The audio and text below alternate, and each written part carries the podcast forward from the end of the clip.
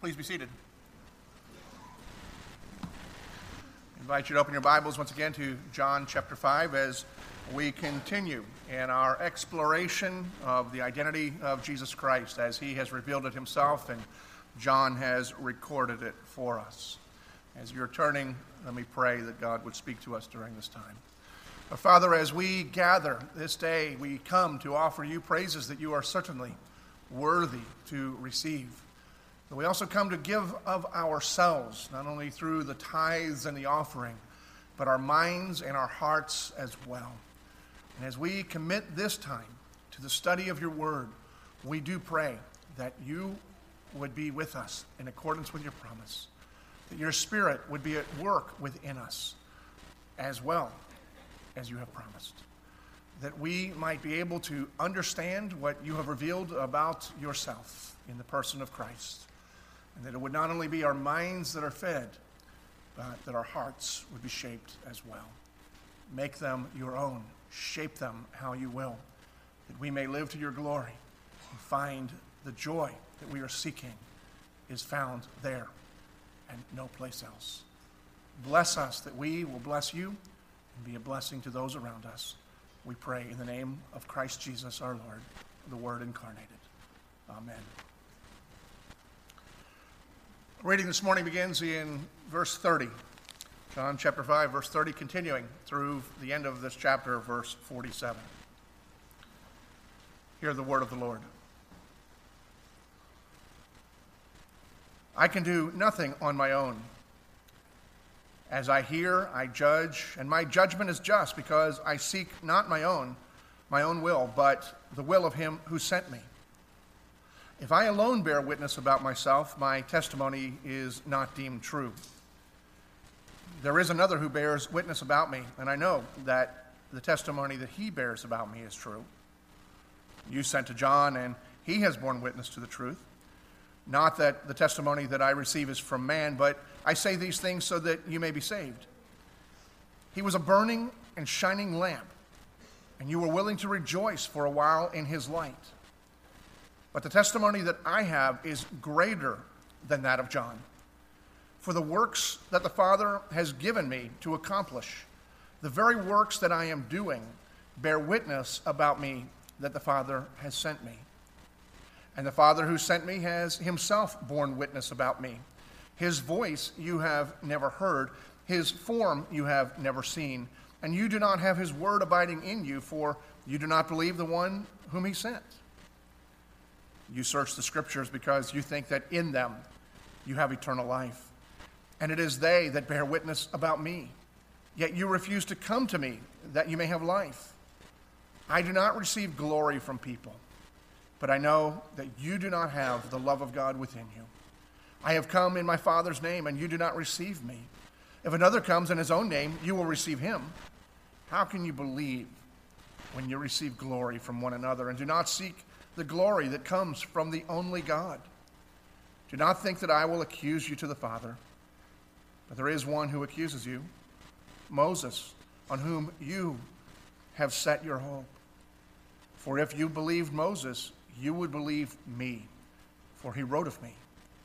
But if you do not believe his writings, how will you believe my words? The word of our God given for our benefit. May He bless us with it this morning. I imagine that most of us are somewhat familiar with courtroom proceedings, whether from reading John Grisham novels or watching TV and, and movies, or even from our own personal experiences. Now, my own personal experience is, goes back for a ways in one sense because there was a time that I thought that I would go to law school and become a lawyer. That never happening, the closest thing that I have had to serving as a lawyer is to serve on a jury duty and to be the foreman to boot. This was a number of years ago, and I was summoned to the county seat of Walker County, Georgia, Lafayette.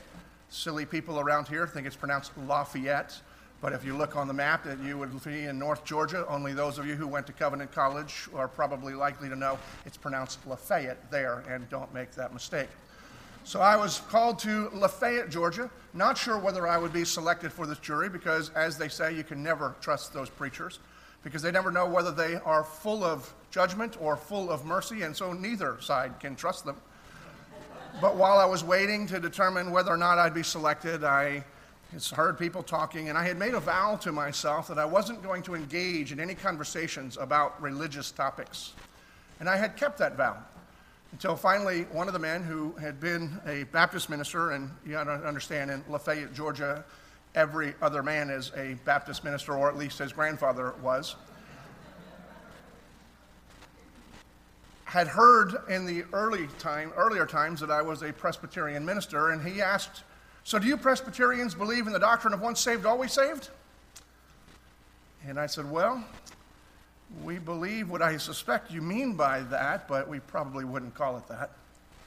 And so he rolled his eyes, but was satisfied that at least I was kosher uh, enough for him on that subject.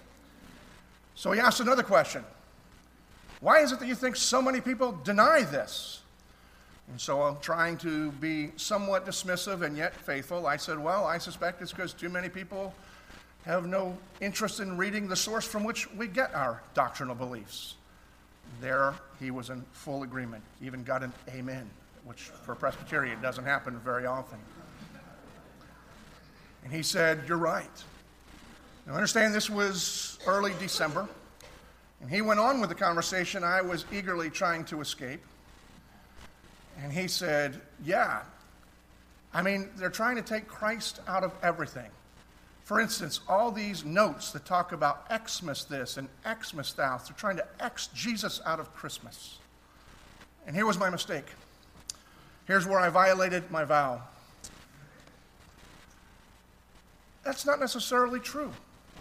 The X is, represents the Greek letter chi, which is the first letter in the Greek for Christ. It's part of the symbolism in the ancient church that talked about, you know, chi and rho, Christ is risen, it was celebrated. He looked at me, he stared at me, and informed me that use educated beyond any usefulness. I had to agree. It was my mistake. I had made a vow, I broke my vow, I deserved everything coming to me. And then what was my reward? They made me the foreman of this jury that was to try a very simple case. I mean, it was open and shut. A redneck wife had taken a pocket knife and stabbed her husband in the middle of the street with four police officers standing there watching this with him screaming, She stabbed me, and the knife in her pocket when they arrested her. He decided he didn't want to press charges, but because this was an assault and police officers had witnessed it, it had to go to trial anyway. In the jury room, the geniuses that were there with me decided that this was some sort of a police conspiracy. That perhaps that she didn't do it after all and that they had placed this knife in her pocket and somehow bloodied her hand. And again, the, even the defendant wasn't claiming this. All they had done is drop the charges. And so that was my jury experience. I will serve jury again. One, I don't want to go to jail for not showing up. And two, I do believe that it is a privilege of part of our system and part of our freedom. But I never, never again plan on being the foreman of a jury. I just want to be one of the dunces that just offers my opinion and let somebody else filter through everybody's opinions. But we understand, and what my jury didn't seem to get is that it is evidence that either makes or breaks the case. Sometimes you have what's known as the smoking gun, hard evidence, which also would be like a bloody knife in the pocket. Sometimes you have a paper trail, documents that can be followed that paint the whole picture and give you the whole story so that you come to either a reasonable or an absolute conclusion. And sometimes it is the testimonies of others that work together to corroborate the story and that enable the judge and those who are trying the case to come to a conclusion on whatever it is that is being asserted but evidence makes or breaks the case in every circumstance. Now, that's pertinent for us this morning because in John chapter 5, Jesus makes some amazing claims about himself. Shorthanded is that Jesus is declaring that he himself is equal with the living and true God, that he is so one that if we see him, which is not his phrase here, but he says later, that if we see him, we know exactly what God is like, because even as we confess, and as Paul would later write, God was pleased to have his fullness dwell in him. All of the deity was dwelling in this person of Jesus Christ, and Jesus is declaring that he is equal to God. Religious leaders that were around were understandably taken aback a bit because claims require proof, and assertions require evidence, and defense requires testimony.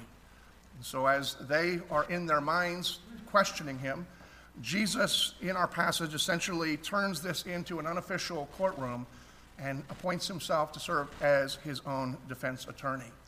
And what he begins to tell us is this as his own attorney, he acknowledges that if he was to testify about himself, that wouldn't be considered valid testimony. It's not that it would be untrue, but no court, whether contemporary court or Jewish court, will receive testimony of simply one person and assume that a case is, has been proven.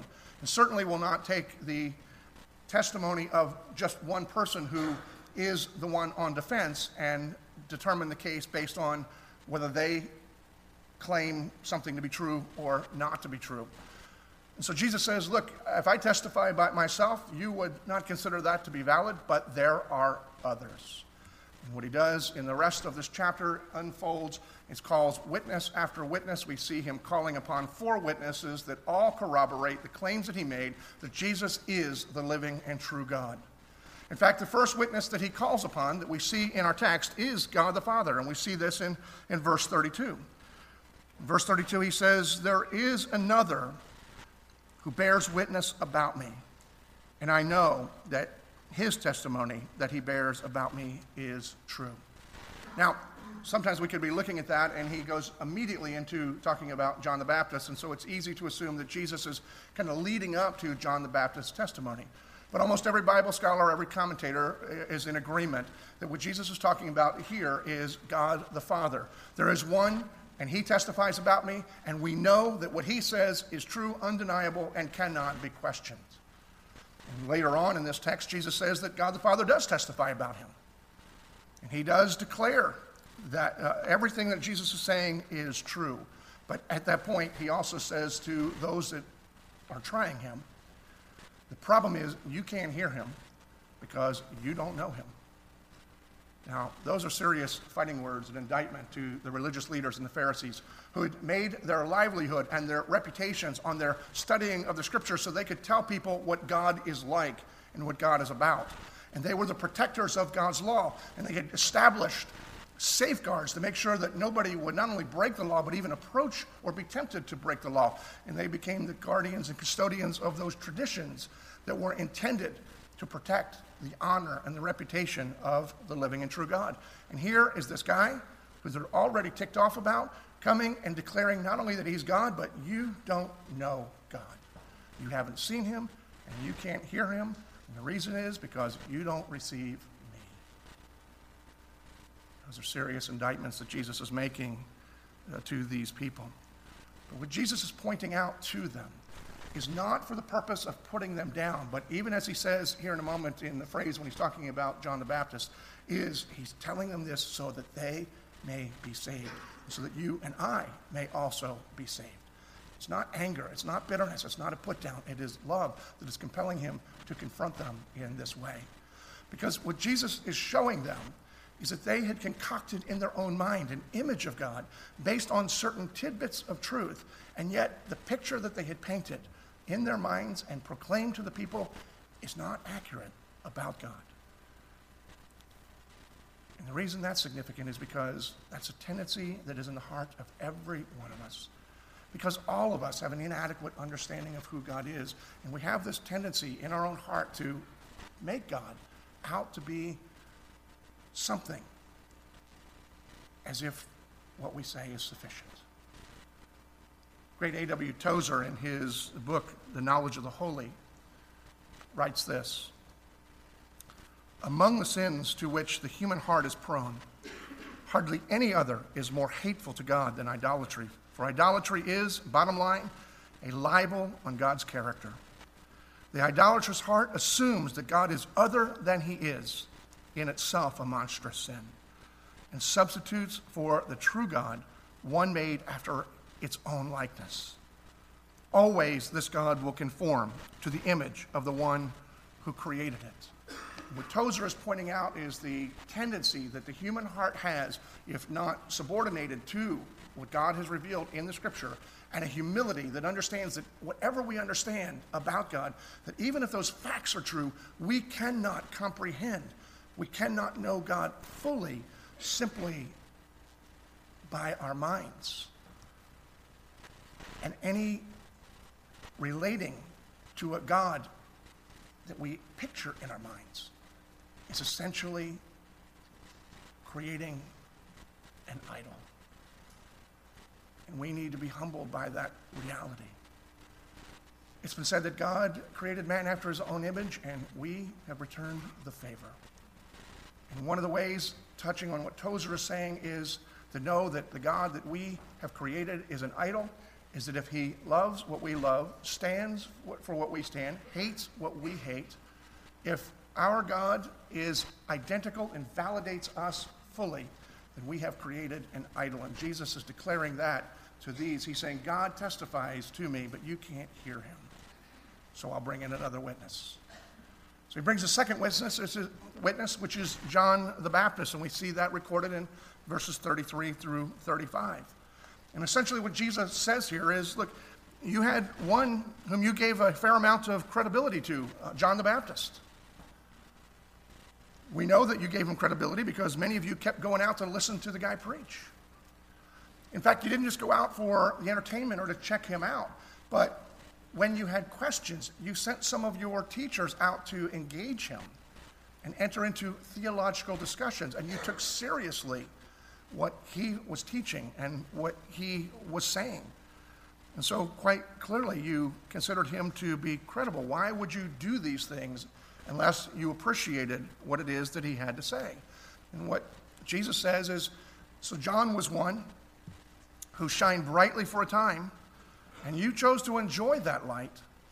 And now, as a defense attorney, he now turns the table and puts the people that are accusing him on the defense. And he says to them, So why would you accept what he has to say, but not this part, that I am the one sent of God? Is it that just you just didn't like that he said I was the Messiah? Because make no mistake that John has testified. There was a time when John said, There is one coming whom, whose sandals I am not worthy to untie. And then when I came, he declared, Behold, the Lamb of God who has come to take away the sins of the world. This guy that you thought so highly of clearly declares the same things that I am saying, and yet you pick and choose what you will listen to from his testimony. Jesus calls in witness number three. We see in verse 36 the very works that he was performing. Jesus says John's testimony is pretty powerful. But the testimony that I have is greater than that of John. For the works that the Father has given me to accomplish, the very works I am doing, bear witness about me that the Father has sent me. When Jesus was talking about is the miracles that he had been performing. Perhaps they were well aware of some that had happened some time back. The first that is recorded is turning the water into wine at the wedding in Cana, the healings that had taken place, and certainly they were very well aware because this particular conversation was started because he had healed a man who had been lame for 38 years and had done so on the Sabbath. And the religious leaders had confronted him about the healing that had taken place in this man and had taken place on the Sabbath. And one of the things that I always find amazing about the people who are rejecting Jesus is the way that they treat the miracles that he has done, because nowhere do they ever deny that these things are done. They didn't ask him, What kind of trick did you portray to get this guy that we've known for 38 years to get him to stand up and finally walk? They knew he had been healed. They never deny the miracles. They only respond by saying, How can we cover this up? Or how can we destroy him for doing these things? Jesus is calling them on that and saying, These very works that you know very well that I have done, they all testify that God has sent me, that I'm the one that God has sent. And Jesus calls them all works, and he's talking about the things that he is doing that God has sent him to do. Interestingly, John refers to them, however, as signs. Not because he's denying that there's a work, but because they point to something else. In fact, they point to a few things. One of the things that we need to understand is that the miracles Jesus did are not ends in themselves, they signify something. One thing they signify is this is that the compassion and love that God has for the wholeness of humanity. Not the entirety, I'm not talking about that, but the whole person. Not just the spiritual, but the physical as well, because the miracles that he's doing address the physical needs of people that are demonstrating that he cares and has the power to heal. Theologian and the former president of Westminster Seminary, Edmund Clowney, has declared this that these are expressions of mercy that can be and even should be replicated by Christians through ministries of mercy and compassion because what these things testify to is they point to the fact that God cares about your whole life and the life of everyone. So, therefore, as Clowney says, we need to see them as pointing to what they say about God, and we point as we replicate them through just meeting physical, tangible needs because God cares about that. But more than the compassion, they point to something that has even greater value or more ultimate value. Because remember, Jesus himself taught at one time, For what will it profit you to gain the whole world and yet to forfeit your soul? Or we could paraphrase it by saying, What would it benefit you to be healed for a few years if you don't receive salvation? What we need to recognize is the miracles that Jesus is talking about, the works that he had done, the signs, as John refers to them, is declaring to us that Jesus is who he said he is. There's an evidentiary value that's important that we don't miss. Because we need to understand the evidentiary value to understand the weight of this passage. Now, the evidence that points to is not all there is. The compassion is part of it, but the evidence cannot be neglected. It would be kind of like this. Those of you who are familiar with the Abraham Zapruder film of the Kennedy assassination, it would be to appreciate that film for its cinematography and cinematography alone. This grainy short clip that is really, if we didn't know what it was about, would be rather dull because it's a car seeming to go in slow motion with the grainy film and then somebody slumping over. The value of that film is not in the cinematography. The value is what it points to, the evidence that it claims, which tells us something has happened. It gives us evidence of a direction from which somebody has made a shot, even pointing to a building, which points to a person, which pointed to the culprit who was able to be apprehended because of that. The value of that film is not inherent in itself, but because of what it points to. And the miracles of Jesus, while they are valuable in themselves, we, to understand what God is speaking through them, what Jesus is declaring in them right now, is not just the wow factor of what Jesus has done, but what it points to. And Jesus says, They declare that I am the one that God has sent. Case should be made, but Jesus goes even further. And he calls a fourth witness. The scriptures themselves, and we see in verse 39 and the following verses, Jesus declares this You search the scriptures because you think in them you have eternal life. And it is they that bear witness about me, yet you refuse to come to me that you may have life. And so Jesus points to the scriptures. And he's speaking to these scholars who have given their life to understanding every detail about these things that were written and saying, look, you diligently search them because you think they can turn eternal life, but they point to me. Now imagine for a moment that you have a, a friend who has a mountaintop retreat somewhere in the, the hills of West Virginia, and he invites you to come and to spend the weekend. And as your friend shows you around, he points to the many unique facets about his house that he's rightly very proud of. And then he comes to his pride and joy of the house. It is a very large picture window that is overlooking the mountain lakes and the, and the valleys below. Now, your friend has made all of his money by selling windows and making glass. And so he is particularly proud of this particular window, and he knows quite a bit uh, about the window. And so he shows you the glass and he points out the frame and how the things come together. And then he shows you the gears that open and close the window and, and the seal that keeps it.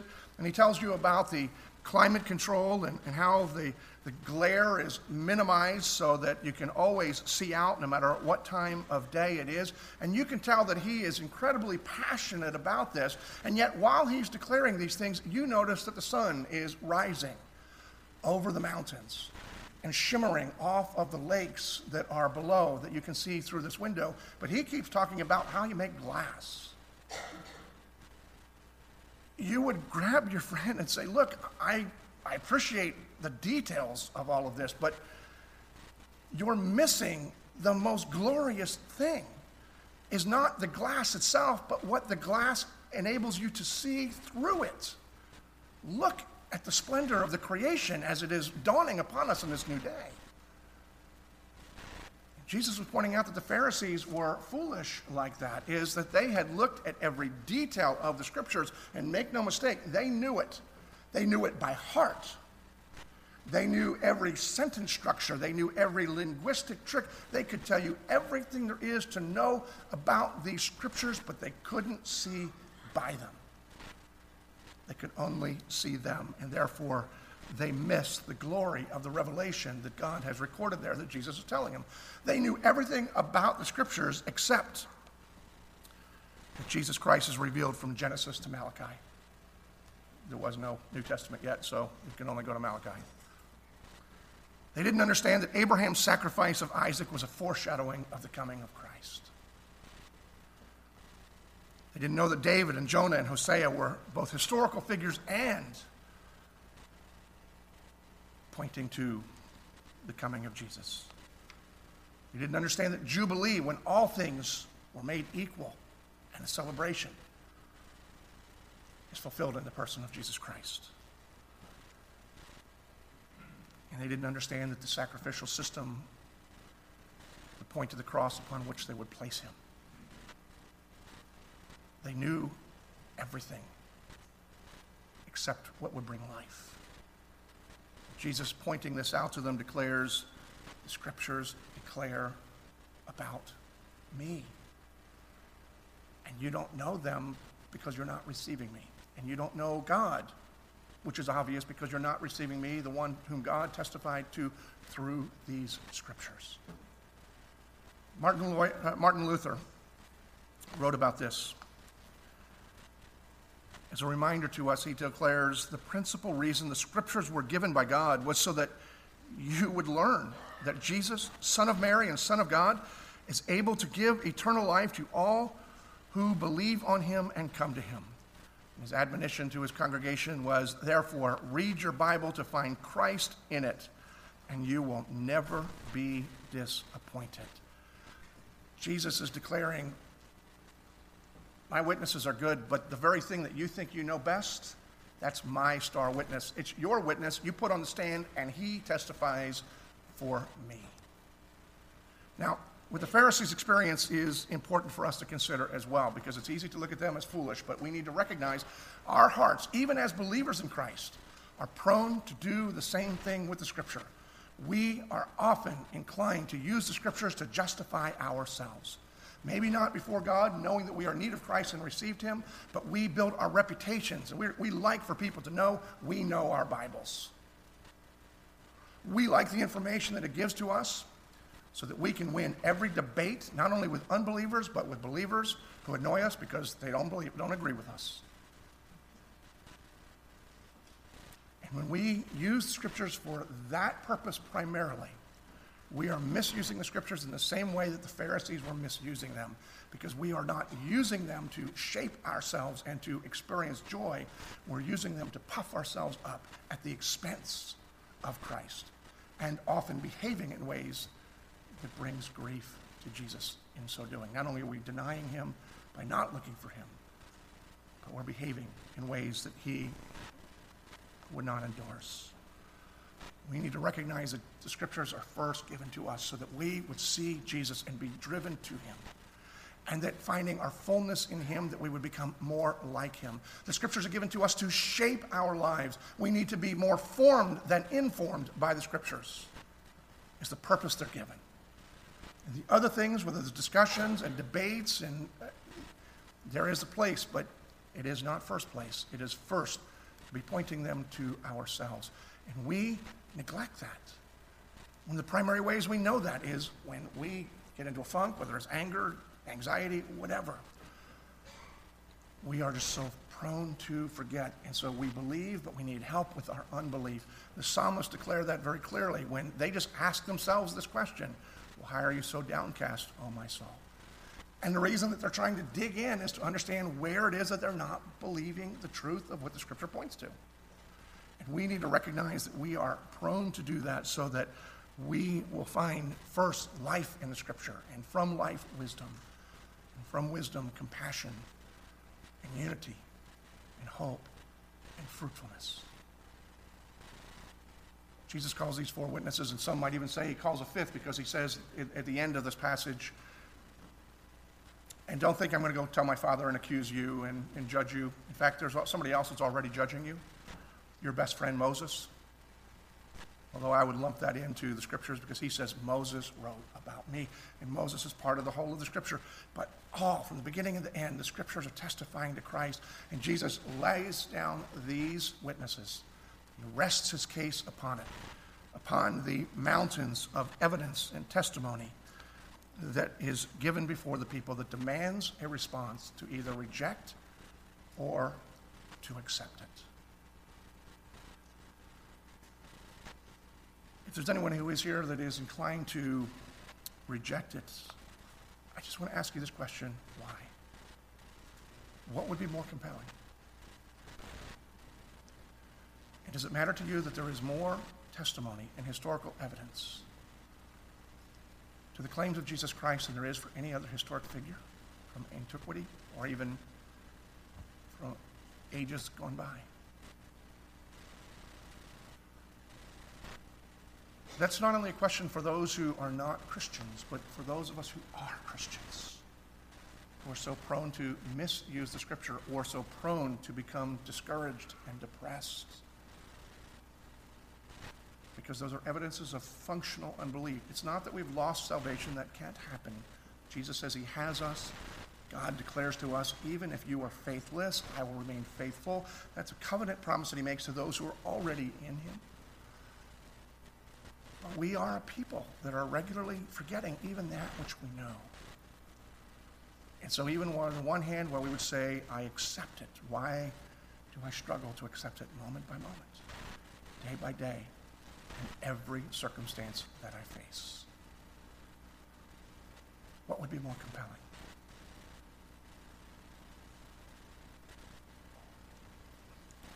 It's been said Christianity is not a belief system that has, not, that has been put on trial and found lacking in substance. Instead, for millions of people, the massive and striking evidence has simply not been tried Jesus makes these declarations about his union with the Father. He brings testimony out that is irrefutable. For a purpose that we would believe and have life, not only salvation, but life which is in Him. Now we turn our attention to that which He's proven, to receive that which He's promised, that is found in Him, the living and true God, in the form of the man, would demonstrate love as He dies for us. That's our hope. And that's the hope of everything you've ever wanted. Father, we thank you for this word that is not only in the form of stories, but in testimonial. To enable us and even to force us to think. Thinking either believing or disregarding. I thank you for the gift of the ability to believe and pray that you would renew us in this truth. Christ is the foundation of all of your promise.